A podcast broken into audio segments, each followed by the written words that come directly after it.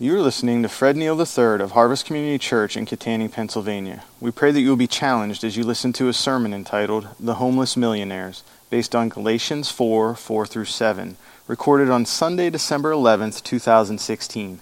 For more information, check us out on the web at harvestpa.org.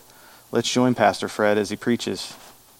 But I want to go to Galatians 4 today. We've got a great passage.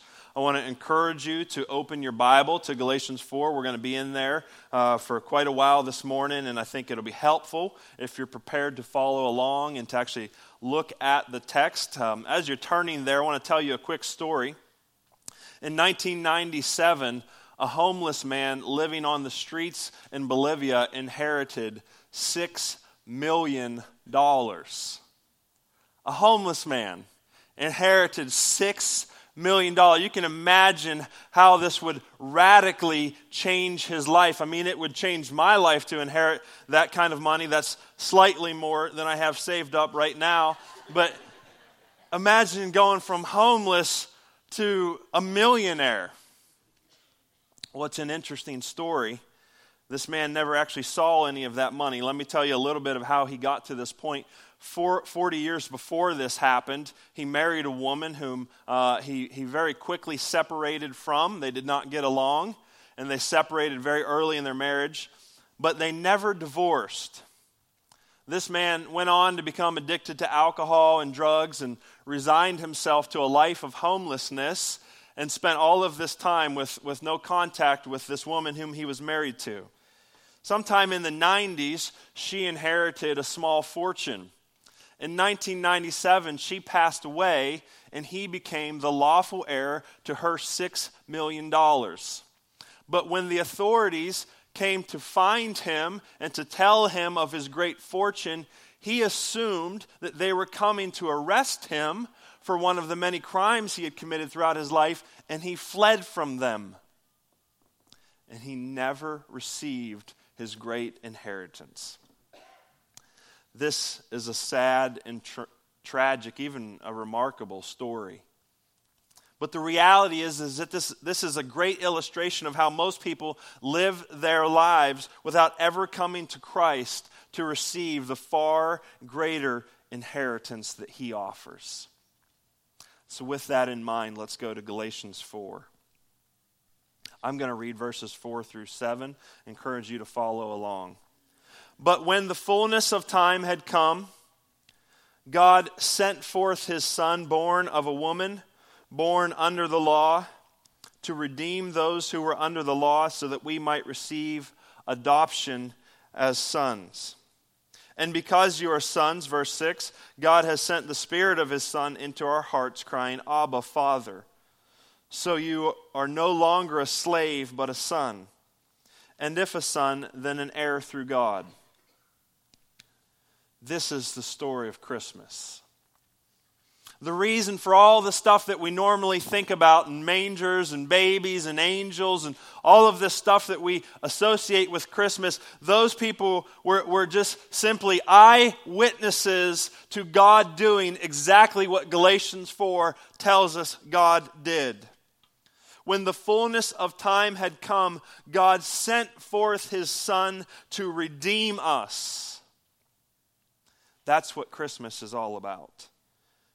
These folks got to see it with their very eyes. We see it with our hearts. And so I want to take a closer look at this passage in Galatians 4. Let's just break this down phrase by phrase today.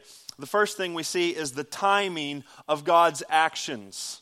It says, But when the fullness of time had come.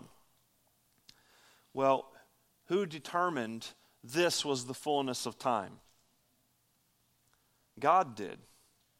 And, and why did he determine that this was the fullness of time? That's a great question. Why, why did God not provide the solution to sin or provide the way of salvation in the very beginning? Why not immediately after the fall? Or if not then, why at some later date when, when God appeared to Abraham and said, Through you, all the nations of the earth are going to be blessed? Why not then? Because even in Abraham's lifetime, he just saw the beginning of that promise. Or why not when Moses brought the, the, the Israel, Israelite slaves out of Egypt? And this miraculous parting of the Red Sea and the crossing of the Red Sea, and now it's time to head on to the promised land. Why not then? Perhaps a few hundred years later, when God finally gave them the king that they wanted, and they, they inaugurated King David, the one who, whom God would say, This still is not him. He'll be like this man in some ways, and he will come in the line of David. Why not then? How about when Elijah was on, had that epic showdown on Mount, Mount Carmel with the prophets of Baal? You might remember this story. Israel had gone after false gods, and they had they had, they had all of this worship of these false gods that was just, just a stench in God's nostrils. And so God calls Elijah to take all of these prophets of Baal, these false prophets, onto the Mount Carmel, and they have this showdown to see who is really God. And they both offer sacrifices, and they say, the, the one whose God responds with fire, he is the true God. And of course, it's the God of Elijah. That would have been a great time for God to reveal his plan of salvation. But in God's sovereign mind, it was 2,000 years ago. After all of that had happened, and after all of those men and women had lived and died, and generation had come and generation had gone by, it was, it was at this moment in history when God said, This is the fullness of time. The first thing you see on your map there is that God's patient sovereignty ensures that everything happens at just the right time.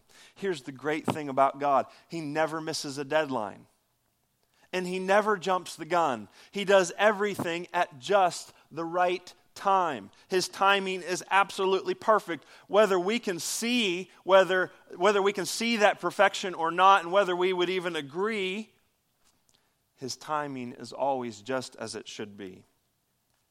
This is an important thing for us to remind ourselves of.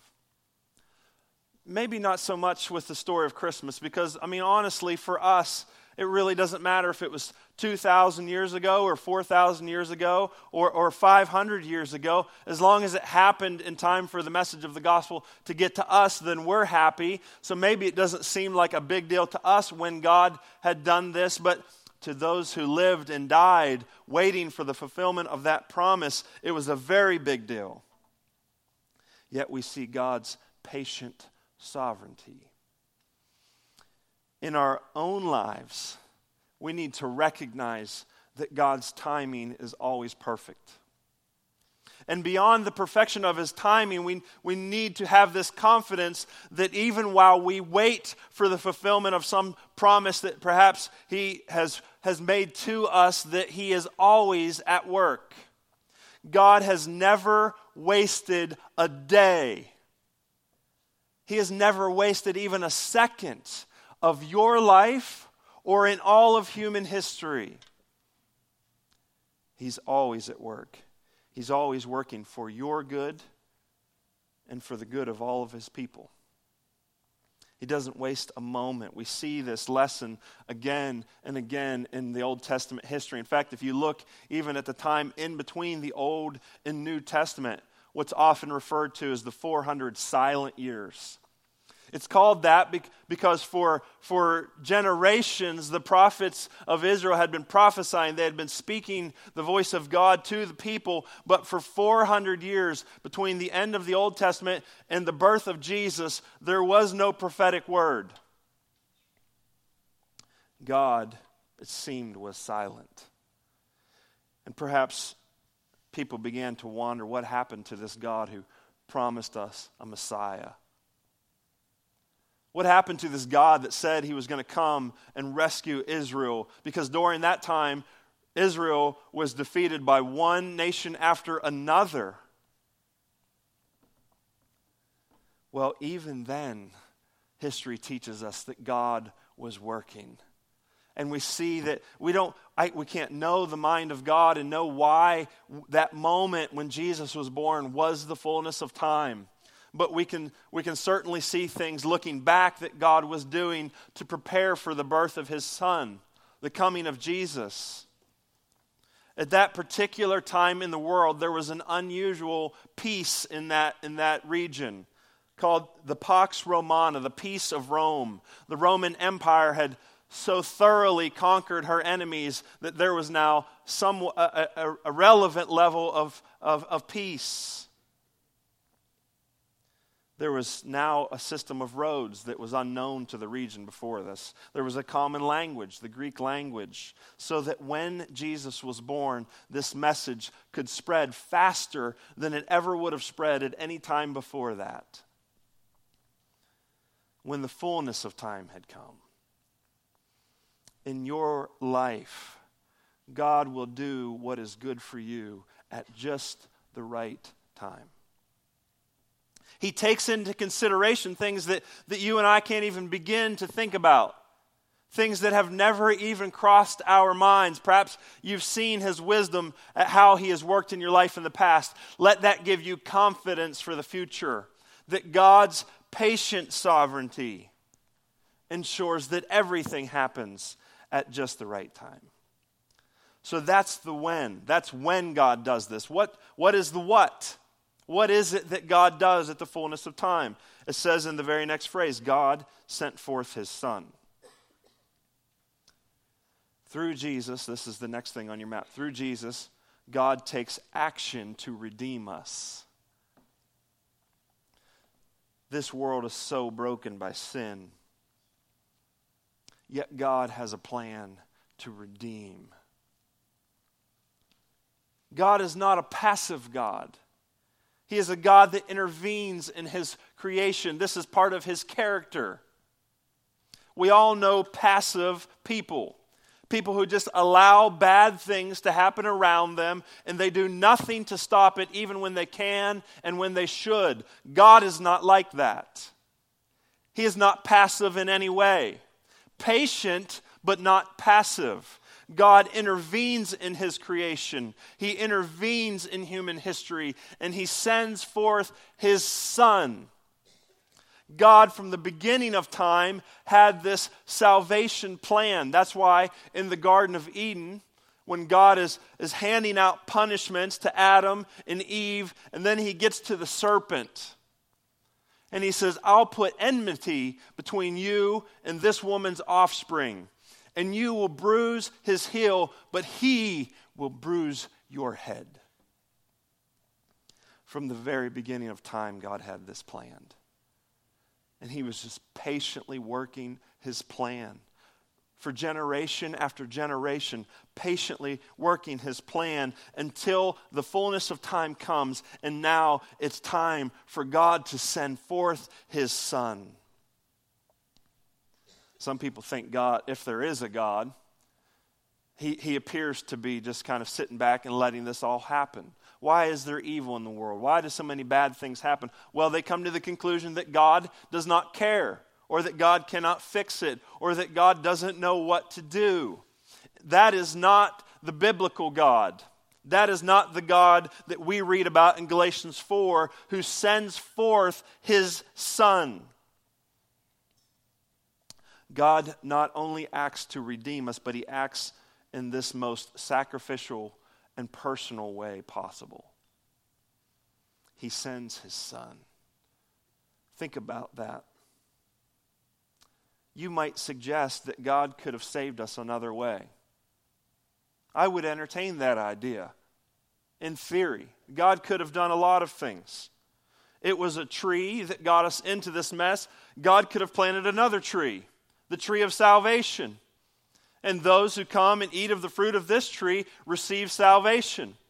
God could have done anything he wanted. He could have built an island and said anybody that makes it onto this island could, can be saved. God could have sent care bears on unicorns with magic dust that they sprinkle on us to bring us salvation. He could have done it any way he wanted.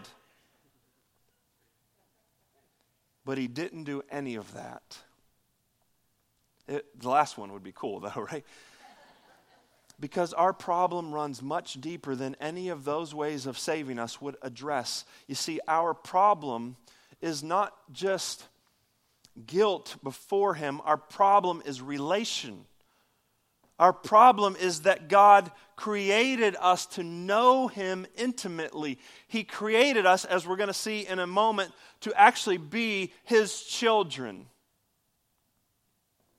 And you don't, you don't, instead, we, we've become His enemies. You don't fix that kind of relational rift without getting personally involved if I were to do something to greatly offend you on a real personal level and sent you $20 in the mail, mail and said, I hope this makes up for it. That, that does not acknowledge the, the relational level that this problem exists on. And so God takes this personal. And he does, he does one of the most, well, he does the most costly thing he could do he sends his son, his only son. We have sinned against a holy God who created us to know him. We have rejected him and put him off. And so he comes at us with everything he has. At the fullness, when the fullness of time had come, God sent forth his son. He gives his best to accomplish our best. He gives his best to achieve our salvation. That tells us something about God. It tells us something about his character, about who he is, about the value he places on this relationship. My stepson, Chase, he's 16. He wanted to sign up for, for Hulu, that stream, the, the TV streaming service that you can get, kind of like Netflix type thing. It's $13 a month. Why well, didn't want to pay it? I already pay for Netflix. He wanted, he, but he wanted it, though. I said, well, if you'll pay for it, you can have it. Um, but he needed my credit card. So I give him my credit card information. He signs up for Hulu. I get the first bill. I say, dude, you owe me $13. He says, okay. He goes to his room. He comes back out a minute later with, with the, the most tired, worn out uh, dollar bills you have ever seen in your life he very clearly selected the worst money he had and chose to pay his debt with that one of these dollars. I don't even think a bank would take it off of you. So I laughed and I took his money, it spends the same, but I held on to that one dollar that was really bad. And next time he needed money from me, that was the first thing I gave him and we, we got such a kick out of it. But God shows his love for us in that when it came time to pay our debt, listen, our debt, not his, he owed nothing. He had no debt to pay. This, if you will, would have been no skin off his back to just let this thing go. When it came time to pay our debt, he gave his very best. Christ Jesus, his only Son. What does that tell you about him? Well, let me tell you what it should tell you about him. Look at 1 Peter chapter 1. You don't have time to turn there, but it'll, it'll be on the screen behind me if you want to follow along. 18, it says, knowing that you were ransomed. We'll, we'll come back to that word ransomed in a minute and what it means. Because God had to rescue us from the trouble that we got into knowing that you were ransomed from the futile ways inherited from your forefathers, not with perishable things such as silver or gold, but with the precious blood of Christ, like that of a lamb without blemish or spot. He was foreknown before the foundation of the world, but was made manifest in the last times for the sake of you, who through him are believers in God who raised him from the dead and gave him glory, so that your faith and hope are in God. God's response to our need is to send his son so that with the precious blood of Christ, it says in 1 Peter 1, with the precious blood of Christ, can you think of anything more precious than the innocent blood of God's Son, Jesus. there's nothing. Man, my kids mean the world to me, and their, their blood is precious to me. It doesn't compare. It doesn't compare to the price that God paid to ransom us. This was the debt that had to be paid. Why? Because of our sin. Our sin got us into this mess. And it got us in so deep, the only way for us to get out was for Jesus' precious blood to pay our ransom. The next thing on your map is the greatest price ever paid to ransom someone from a certain death was the precious blood of Christ. How true this is. All the more reason to worship him. And that's exactly what the next part of our text says. We've answered the when, we've answered the what. Now here's the why. Here's the next things that, that Galatians 4 says to redeem those who are under the law. to redeem those who are under law. Why Christmas? Do we celebrate Christmas because babies are cute? Because poor people matter to God? Because angels appearing to people gives us goosebumps? Or do we celebrate Christmas because God sent forth his Son to redeem us, to save us, to ransom us, to bring us back, to rescue us? God did this because we needed redeemed. We needed redeemed. We needed a Savior. It doesn't matter if you're rich or poor. It doesn't matter if you're a peasant or a king. It doesn't matter if you're a virgin or a prostitute. It doesn't matter if they don't have room for you at the inn or if you own the inn. We all need a Savior. But this redemption came at a very high price the suffering and blood of God's Son. Let's not forget that at Christmas. Christmas is not just about Jesus being born into the world, it's about Jesus being born into the world to suffer and die for our sins. And this is God's great mercy. You might say, Well, I didn't, I didn't ask him to do that. He went too far. He got carried away. If he had not done it, your only option would be hell. If he had not paid such a high price, then he could not redeem you back.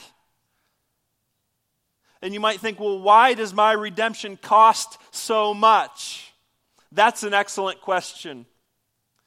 That question is, is answered if we keep looking at Galatians 4 we are, we are not only redeemed, but we are redeemed for this purpose. Look at what it says next so that we might receive adoption as sons. So the when is the fullness of time, the what is God sending forth his son, the why is to redeem us and why does he redeem us? So that we might receive adoption as sons. And now let me tell you real quick why it says sons, because I want you ladies to rest assured that this is speaking to you as well. Paul in Galatians is using an illustration. He's talking about a young man whose father has passed away and left him a great inheritance. And in order for him to receive that inheritance, as a young man, he's placed under the guardianship of someone else until he becomes of age. And so he's talking about sons and this potential inheritance. But, ladies, the Bible makes it very clear that God, just the same, adopts you as his daughters. So let's think about what this means so that we might receive adoption as sons. God redeems us not just to bring us back to a state of not guilty, not just to bring us back to your sins are forgiven, now you're okay before God. Our redemption is so thorough that God brings us the whole way from enemies, guilty before him, deserving of death and hell, all the way into his family. It is not merely about the forgiveness of our sins, but about our adoption into his family as his children. That's why it says in John 1:12, "But to all who did receive him, who believed in his name, he gave the right to become children of God." God gives the right to become his children. I want to talk about that more in a minute, but let me just stop right here and point out something that's going to become relevant when we get to the closing point today. This is the first time in our text that there's any activity on our part even suggested. We see in this text God sends his son. We see that the son redeems us. Then God sends the Spirit. And then the Spirit confirms our sonship, and we become heirs, which is, again, totally dependent upon what the Father has done to secure for us an, an inheritance. So, in all of this passage, it's one thing after another that God does for us. Man, He's, a, he's he's, he's active. He's busy with this plan of salvation. He's working all of this out. He's doing all the heavy lifting. He is doing everything necessary for our salvation. But one thing what is the one thing that we do in this passage? And it's there in John 1:12 also.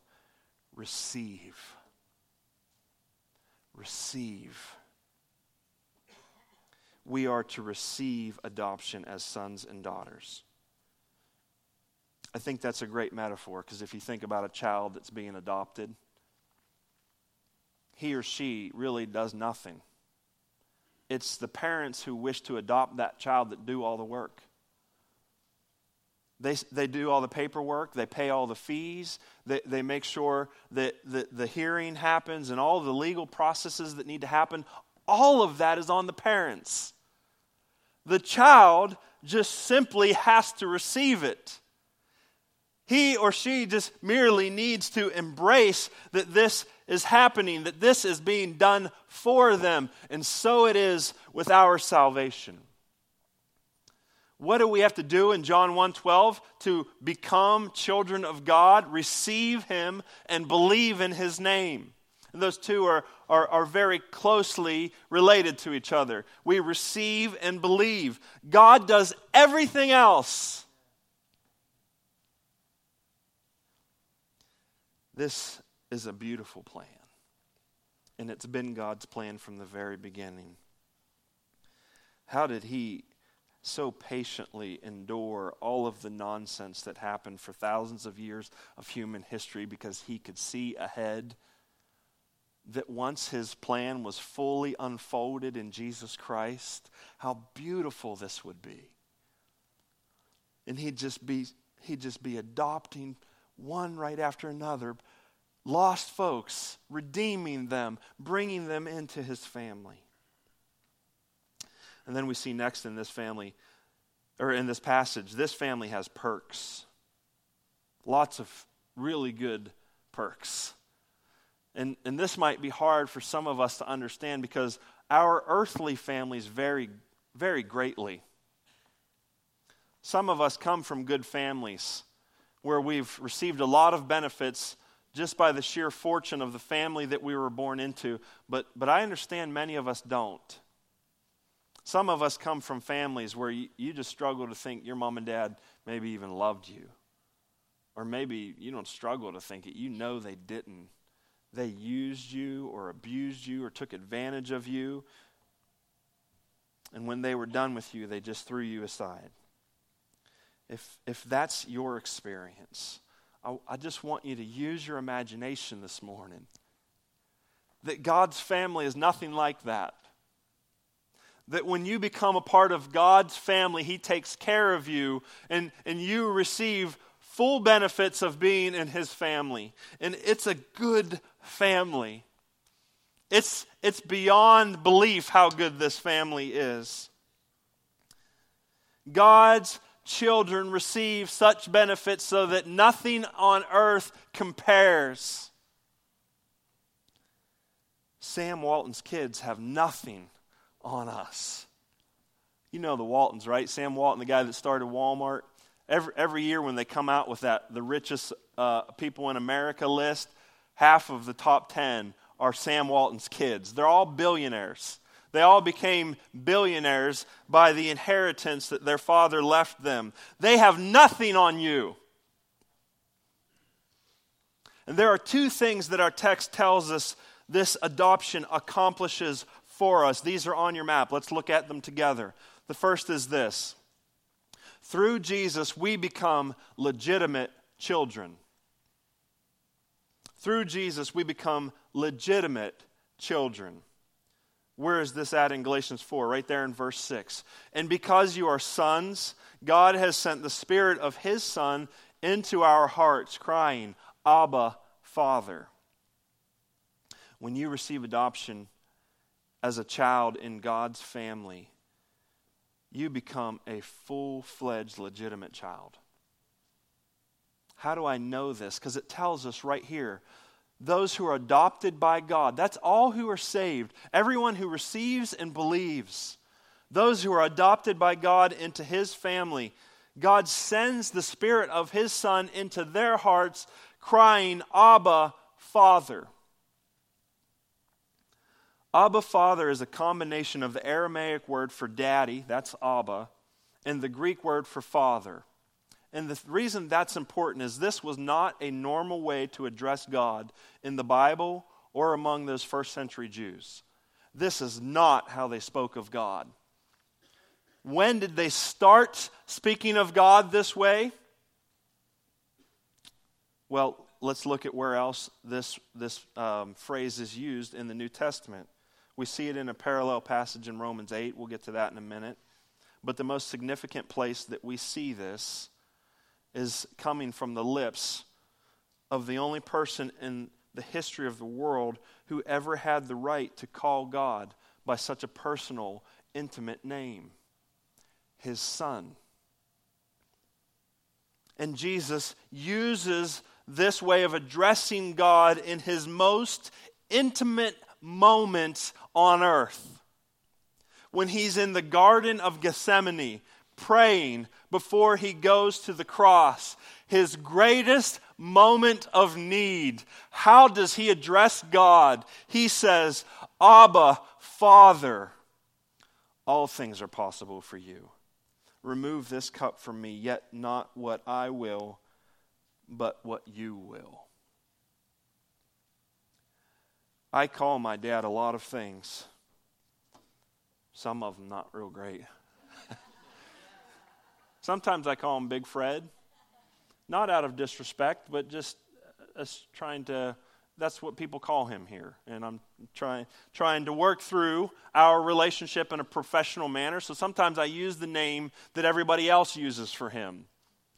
But when we're when we're being intimate as father and son, I call him dad.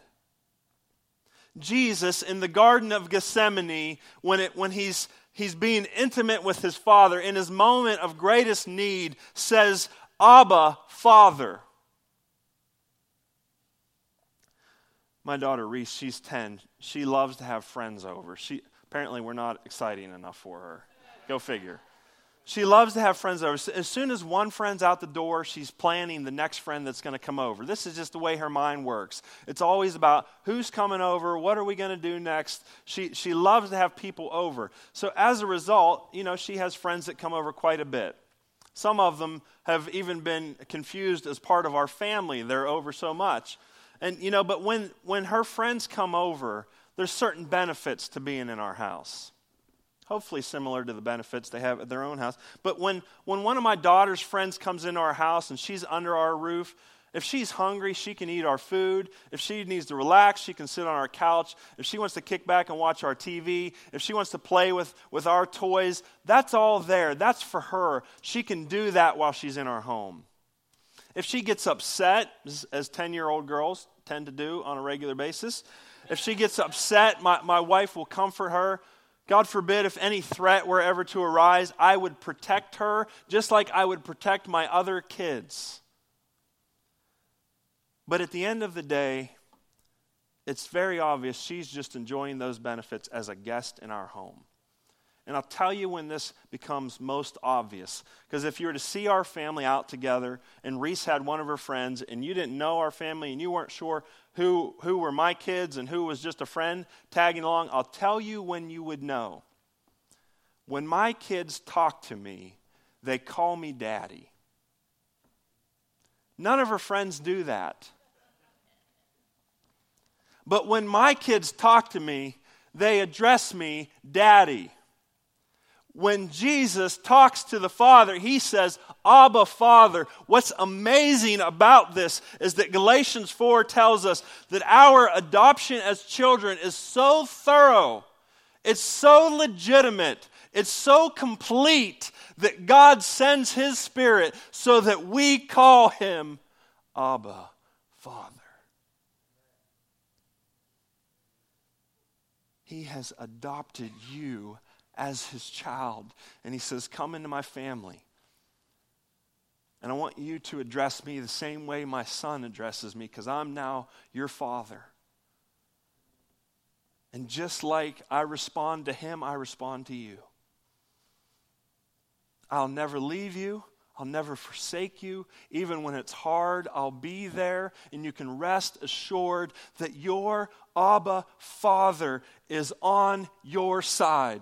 He will move the universe to rescue you, to help you, to love you, to show you His grace. You are His child.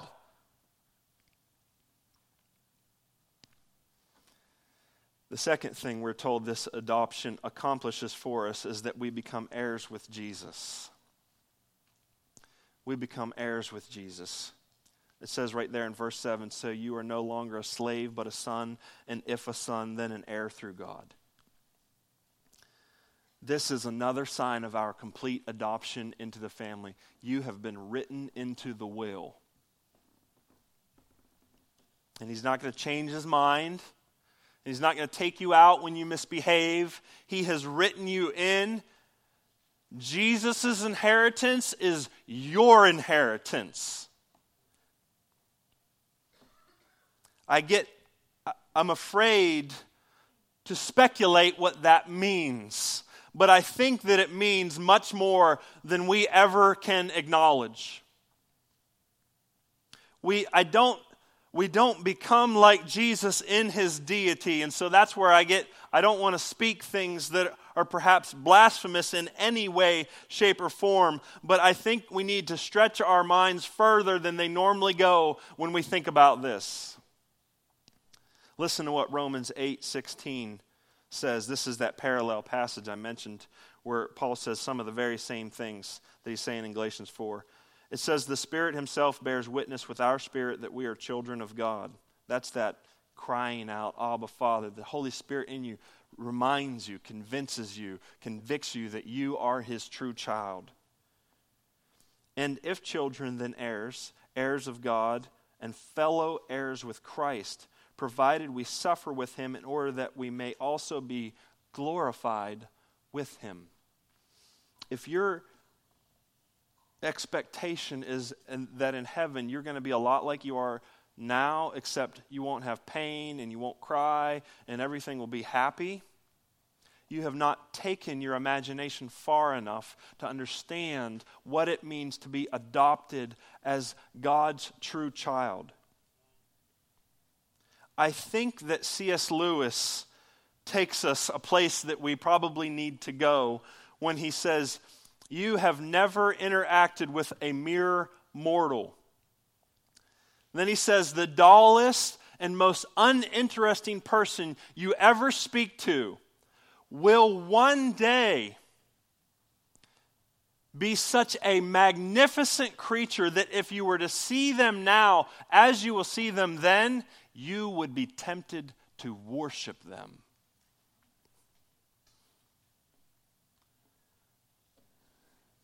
1 Corinthians 2 9 says, But as it is written, what no eye has seen, nor ear heard, nor the heart of man imagined, what God has prepared for those who love him. You haven't seen it. You've never seen anything like it. You've never heard anything that will compare with. In fact, you can't even imagine what God has prepared for those who love Him. Our inheritance in Christ is unimaginable. But I think we do well if we dwell on what we do know. He's adopted us as children. We are co heirs with Jesus Himself. In some way, to be glorified with Him our future in Christ. This is the perspective we're called to live this life in light of. What I mean by that is if you, if you knew that you were going to inherit $100 million a week from now, would you live life differently for the next seven days? Who's not going to work tomorrow? if you were going to receive such a radical, life changing inheritance that you knew would, would just totally change you for the rest of your life, would that not change how you live now? That's exactly how we should live. Because we will one day, and one day soon, inherit something far greater than money our future in Christ is so beyond anything we've ever experienced here on this earth that it ought to change the way we think and the way we live. That's why Paul says in 2 Corinthians 4 For this light momentary affliction is preparing for us an eternal weight of glory beyond all comparison. He says, I, I know it's getting rough right now, but I'm thinking about my inheritance. I'm thinking about how I'm going to live for all of eternity once this is over. And it's changing the way I think and it's changing the way I live my life. If this is the case, if you believe this, it should radically change the way you view this life. And ultimately, it should change the way you live this life. But instead, I think many Christians live life like this is all they'll ever have their imagination has not been engaged enough by Scripture to get them out of this temporary existence that we're in now, which will one day be replaced by something infinitely greater. And so we live like this is all we'll ever have. And so I got to get what I can get now. And I got to I got to live it up as much as I can right now because this is all the life that I know. When Scripture tells us, get your mind past the grave. Get your mind past the next 50 years. Can you imagine eternity as God's child with this eternal inheritance? Now, live your life now in light of that. And then many non Christians, I think, are hiding from the God who wants to give them all of this. He wants to adopt them. Maybe that's you today. I want to remind you of that story that I told at the beginning. Remember the homeless guy who inherited the $6 million? Never saw a penny of it. Because he thought the very people who came to give him this good news were there to harm him. And if you've been running from the gospel because you think God wants to make your life worse, I've got good news for you. You're about to become very, very wealthy. God is ready whenever you are to adopt you into his family, to make you his child, to put his spirit in your heart, by which you will call him by the same name as his one son, Jesus. That's the kind of God he is. He's not coming to hurt you, He's coming to save you. When the fullness of time had come, God sent forth His Son to redeem us, that we might receive adoption as sons. So, what about you? Are you ready to receive and believe? He's done everything else. All the paperwork's completed. The costs have been covered. The judge says, This is good. Let's go ahead with this. He's waiting for you to receive and believe. Will you do that today? And then I want to speak to the Christians. Christians, are you living life in light of your future? Are you living like you're a child of God with an eternal inheritance and that nothing on this earth can change that? At least not for the negative, perhaps for the better. Are you living your life in that light of eternity? Thank you for listening to this sermon from Harvest Community Church. We invite you to join us at any one of our four campuses located in Kittanning, Petrolia Valley, Indiana, and Freeport. For more information, check us out on the web at harvestpa.org.